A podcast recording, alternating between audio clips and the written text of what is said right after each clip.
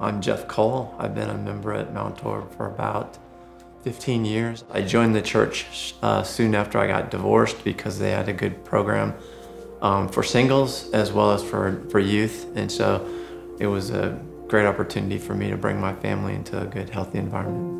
I'm Izzy Wise. I have been a member of the church for about 12 years. Um, I became involved in Mount Horeb because I was driving by one Saturday and saw that they had a Saturday service and went in because I needed to be at church, and I haven't left since. So I got started in missions many, many years ago. I'd signed up my younger daughter to go to Long Island, New York on a mission trip, and I knew that she was not going to go by herself, and so I signed myself up as a chaperone, and that was the first first trip for me mission wise. After that, I was really inspired.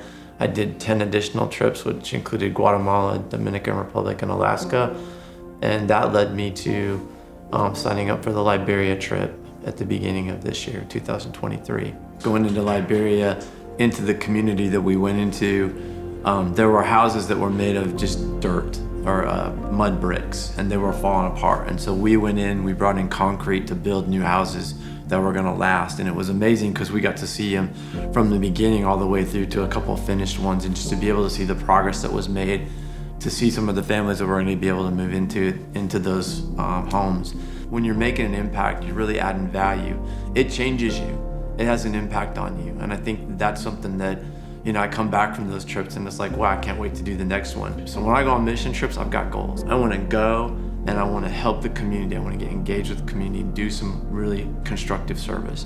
I want to get to know every member on my team. It was a great place to go to work with people, to experience that community, and just to come back refreshed and have a new sense of where, where God is doing work.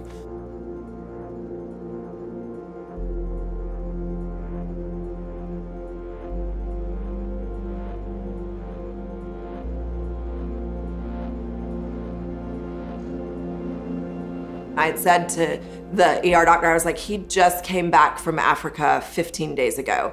And it switched. The hospitalist came in, others came in, more drugs were given, more blood was pulled. Um, they literally went from an oh we see this every day to an oh my gosh what we you know he became a phenomenon because no one really understood or knew what was going on and that night started the journey of you know we went from him just thinking he had food poisoning to completely. Yeah, that's when all the fun started.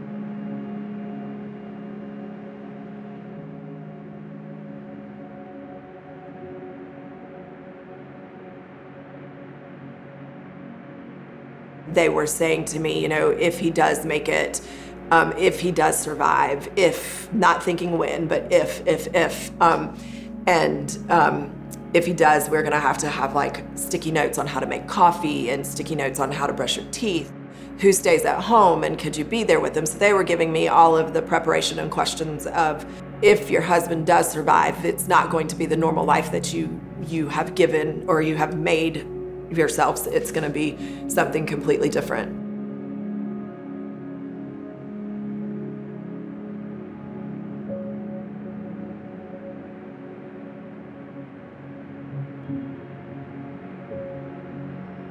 On that Tuesday night, I remember coming to the IVs in my arms, and the tubes in my nose and my mouth, and oh yeah, I checked into the hospital.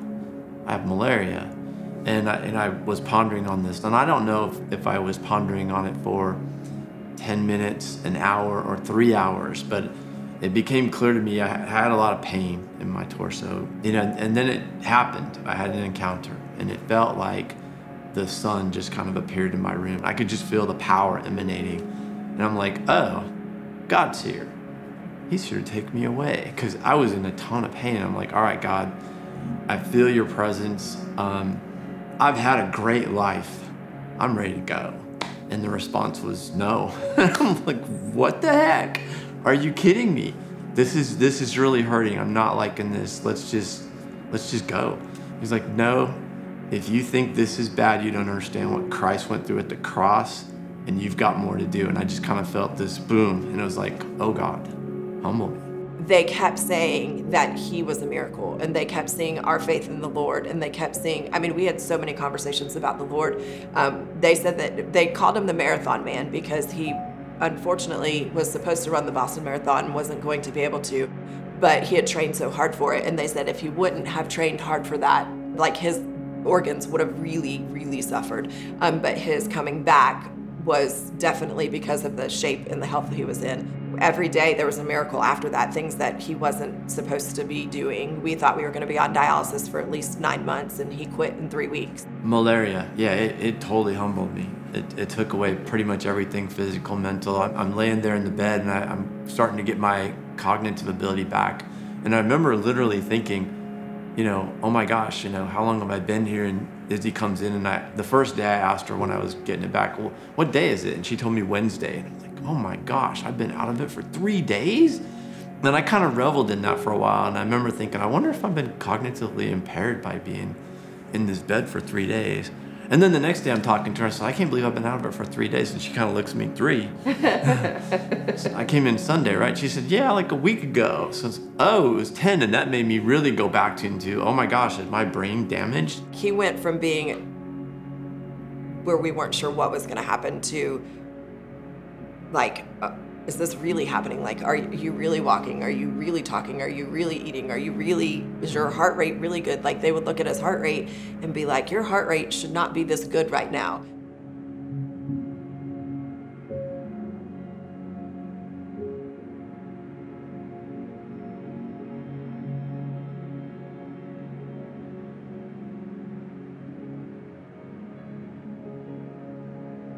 Like, okay, well, my goals are to get off medication, get off dialysis, you know, get back out, be active. And they're like, hold on, whoa, whoa, it's going to take a while. And they, they were like, we're not sure you'll ever be off of medications. And I would say, you know, at this point, I'm off of all of them. And I, I, I take it all the way back to you. I have that encounter with God. I got more to do. I like to set goals. I've got a mission statement, so I just set goals. If I hit them, great. If I don't, at least I'm making progress. And so it's let's make a little bit of progress here. Let's make a little bit of progress here. And as Izzy said, I don't think I don't think I expected to be here at all at this point, you know, six months after being out of rehab.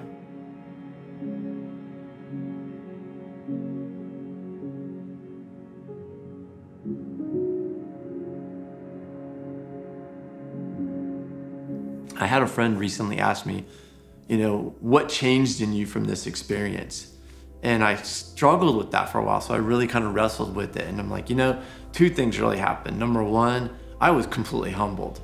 I mean, fast forward the next few weeks, I mean, waking up in the bed, I can't do anything for myself. And the second thing it did is it just reinforced and strengthened my faith. Once you have an encounter like that, it changes you. Deuteronomy 130 says, The Lord will go before you and fight your fight. All will be well. You know, they talk about the storms at church, like, you know, things are going to go well, but there's going to be a storm. There's going to be a storm. And I always wondered, oh, great, what's my storm going to be? What's our storm going to be? And I look back at it and I'm like, that was our storm. But because my our lives are centered on the Lord and built strongly in the Lord, it was able to be handled and it was there were scary times but there was always the fallback of knowing that he's got me. No matter what it is if jeff would have passed it would have been horribly sad but he's got me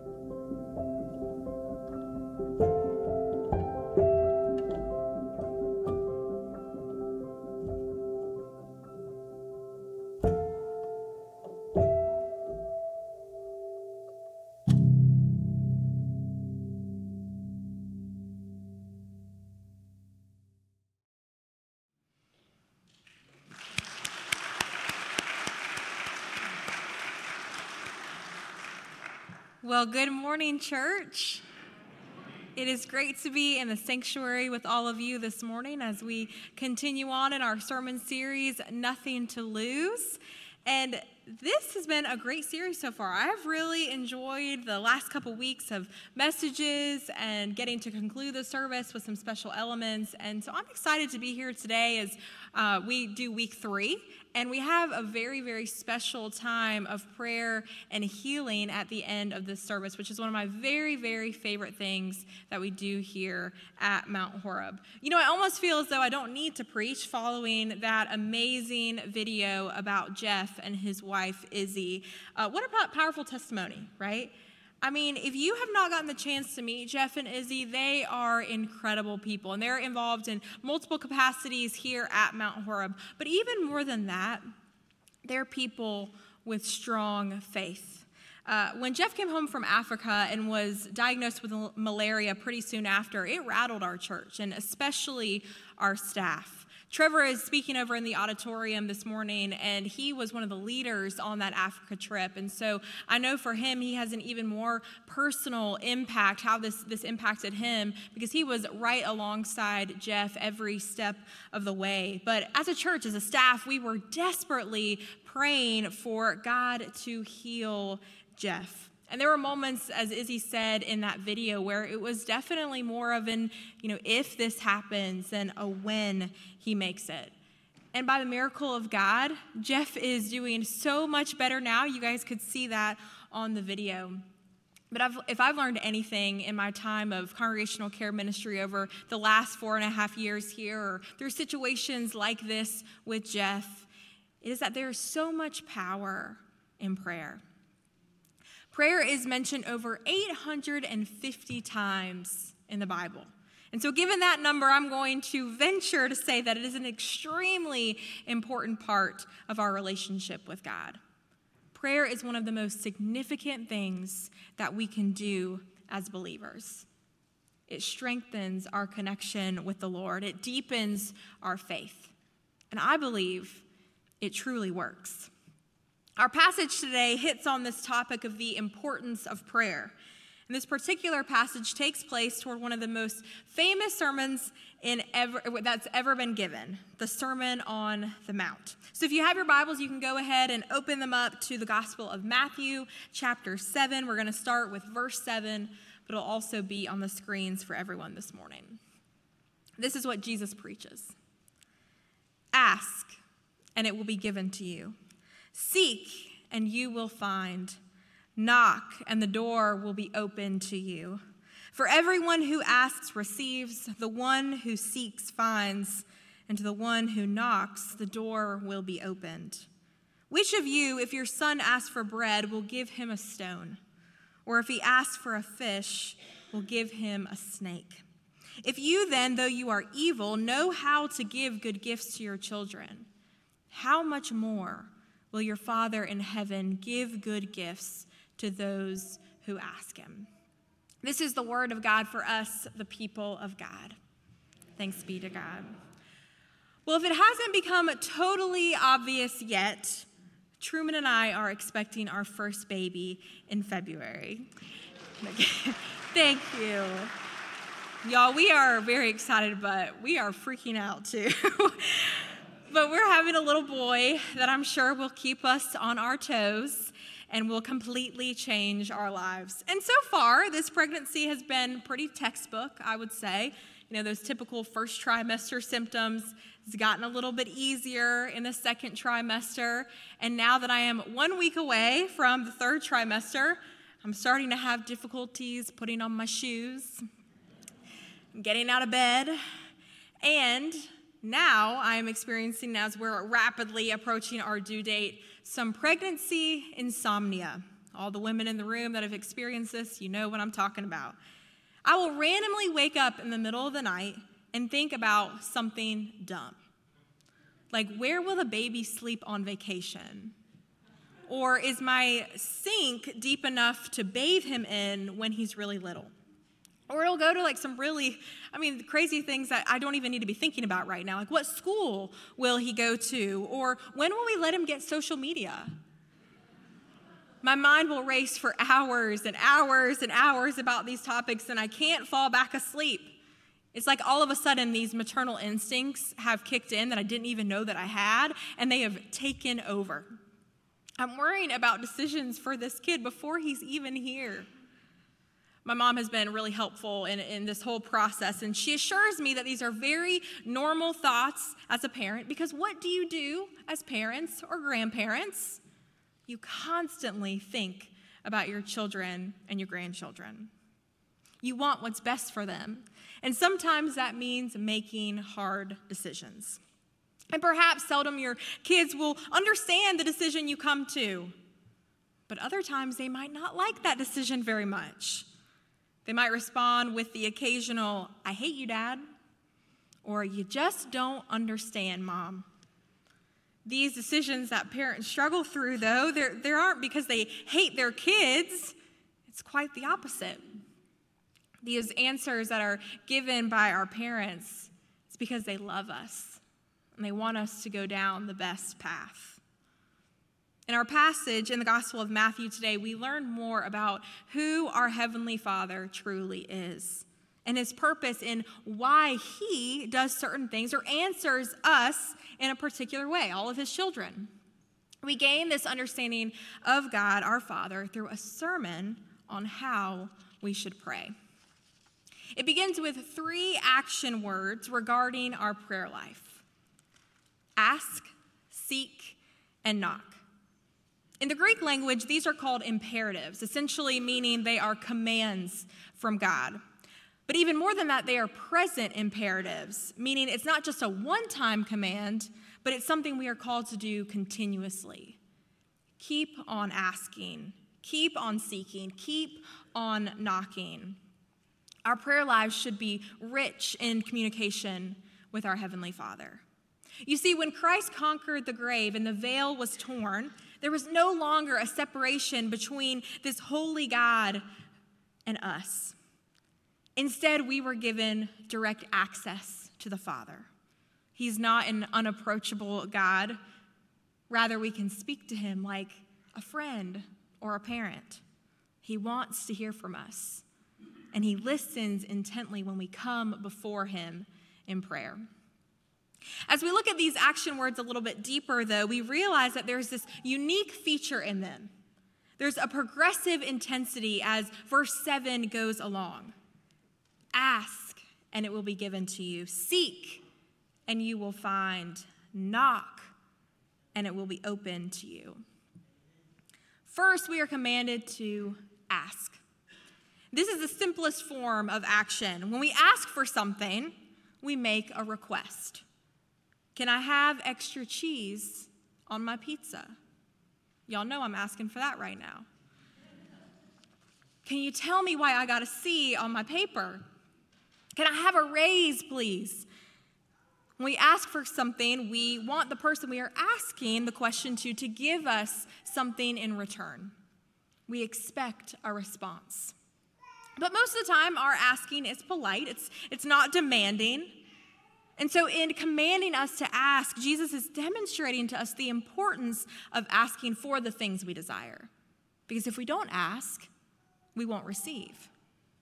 We must pray with a sense of expectancy. Then Jesus commands us to seek. Well, asking indicates a petition, seeking indicates a search for something. Maybe that's something that is lost or something that hasn't even been discovered quite yet.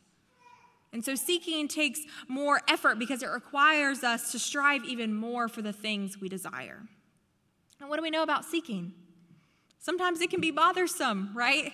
When I'm searching for my keys in the morning and I can't find them, I have no idea where I put them, it's frustrating, but I can't give up because I have to drive my car in order to get to work. So, when Jesus commands us to seek in our prayer life, it's a process of maturing our faith and exhibiting to us the value of not giving up. We must pray with confidence. Finally, in this progression, Jesus commands us to knock. There are two obvious things to note about knocking. First, if we are knocking, there must be some element of resistance. If the door were already open, there would be no need for us to knock. However, this action indicates that there is a door that can be opened. There's a potential opportunity behind the closed door. Jesus is teaching us, therefore, the significance of steadfastness and passion in our prayer life to keep on knocking until the right door is open. We must pray with persistence. After Jesus gives these three action commands ask, seek, knock he follows up with promises. Ask, it will be given to you. Seek, you will find. Knock, the door will be opened. For everyone who asks receives, everyone who seeks will find, everyone who knocks, the door will be opened. God promises that these things will happen. But you see, even though we are commanded to pray with a sense of expectancy, confidence, and persistence, we need to remember that God is not a genie with a lamp or a cosmic vending machine giving us exactly what we want when we want it. I read an article this week that said this This passage does not say, Ask and you will receive the very thing you ask for when you ask for it in the way you ask for it. Jesus wants us to communicate with him through prayer. Yet, when we get to this point in the passage, we understand more deeply that asking, seeking, and knocking is not just a message for us to receive everything we want. Rather, it is teaching us the bigger picture about who God is as our Father and who we are in relation to Him as His children. And so let's read this next part of the passage again, 9 through 11. Which of you, if your son asks for bread, will give him a stone? Or if he asks for a fish, we'll give him a snake? If you then, though you are evil, know how to give good gifts to your children, how much more will your Father in heaven give good gifts to those who ask him? So there we have it.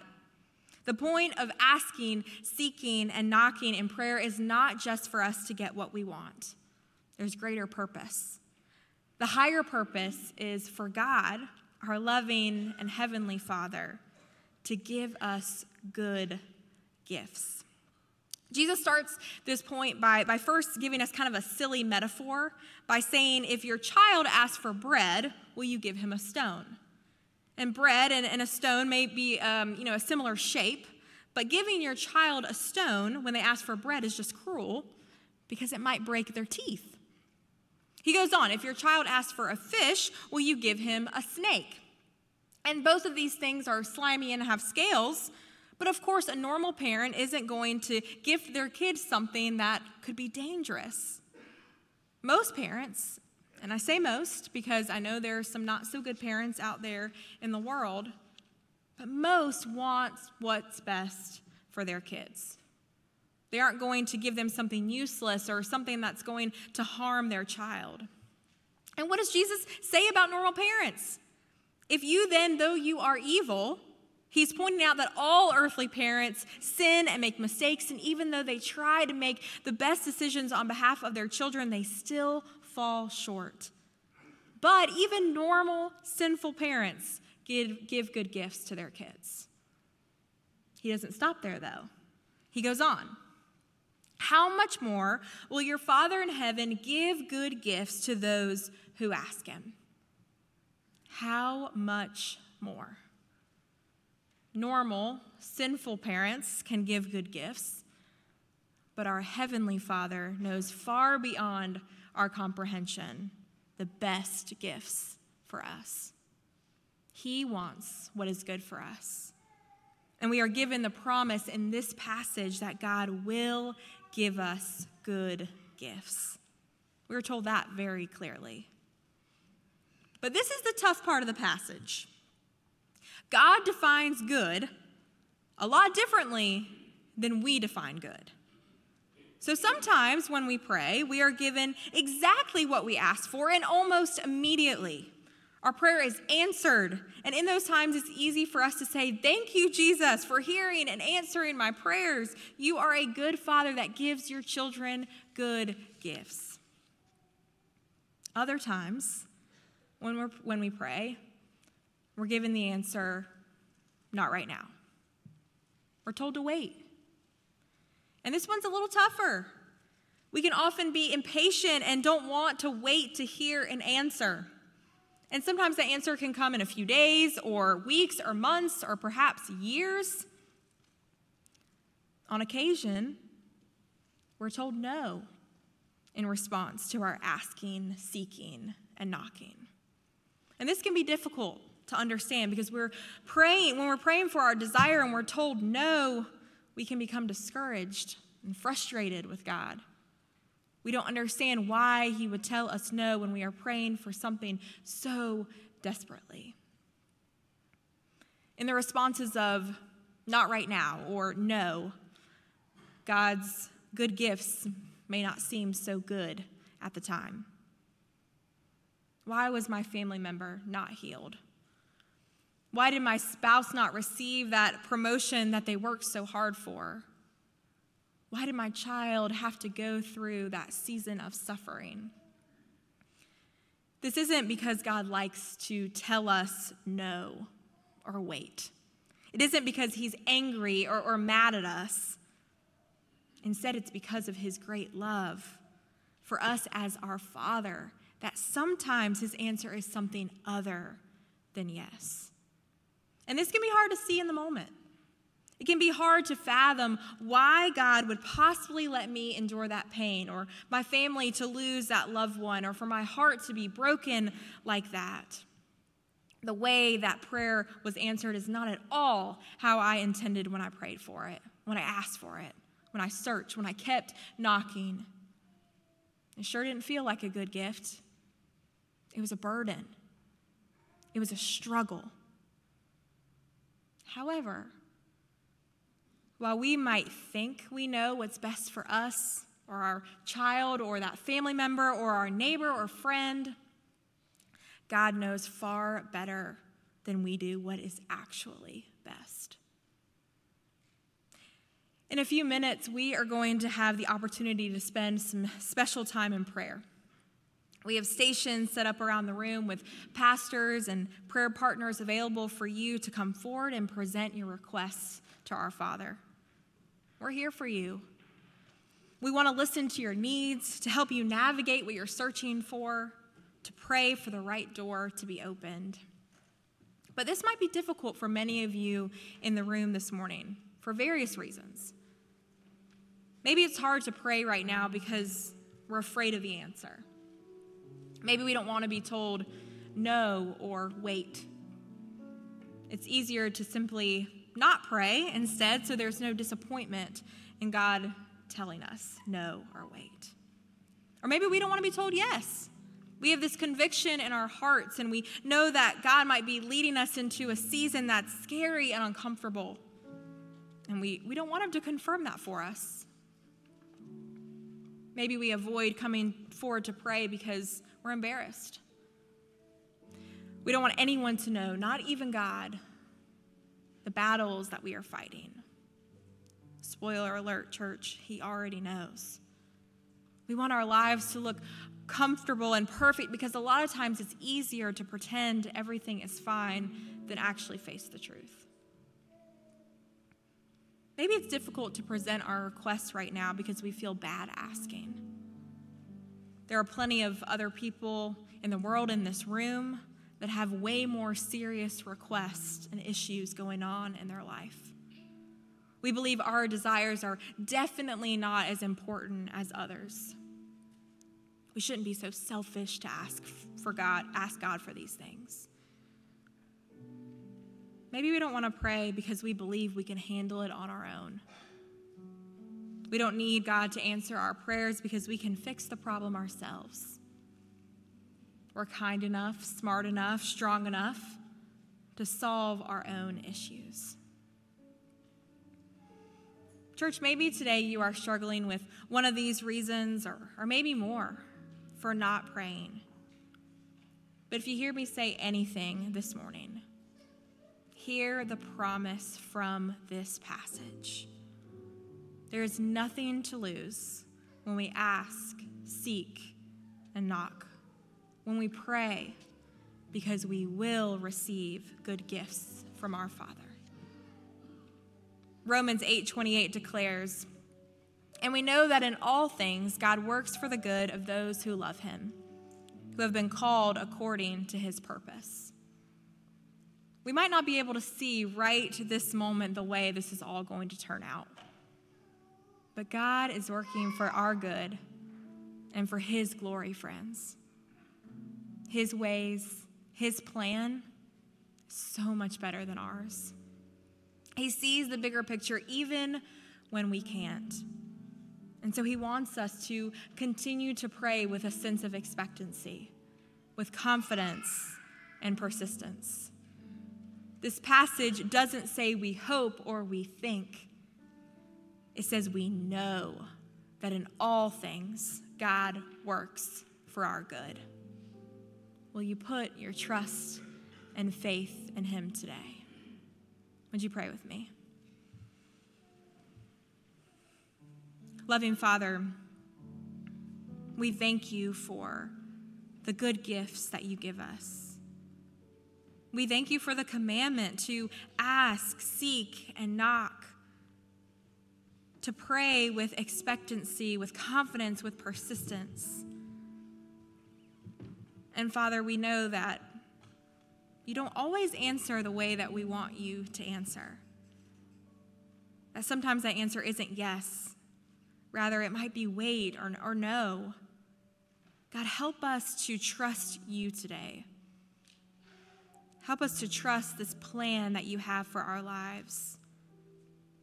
Because we know that you are a Father that gives us good gifts. And we ask all these things in your name. Amen.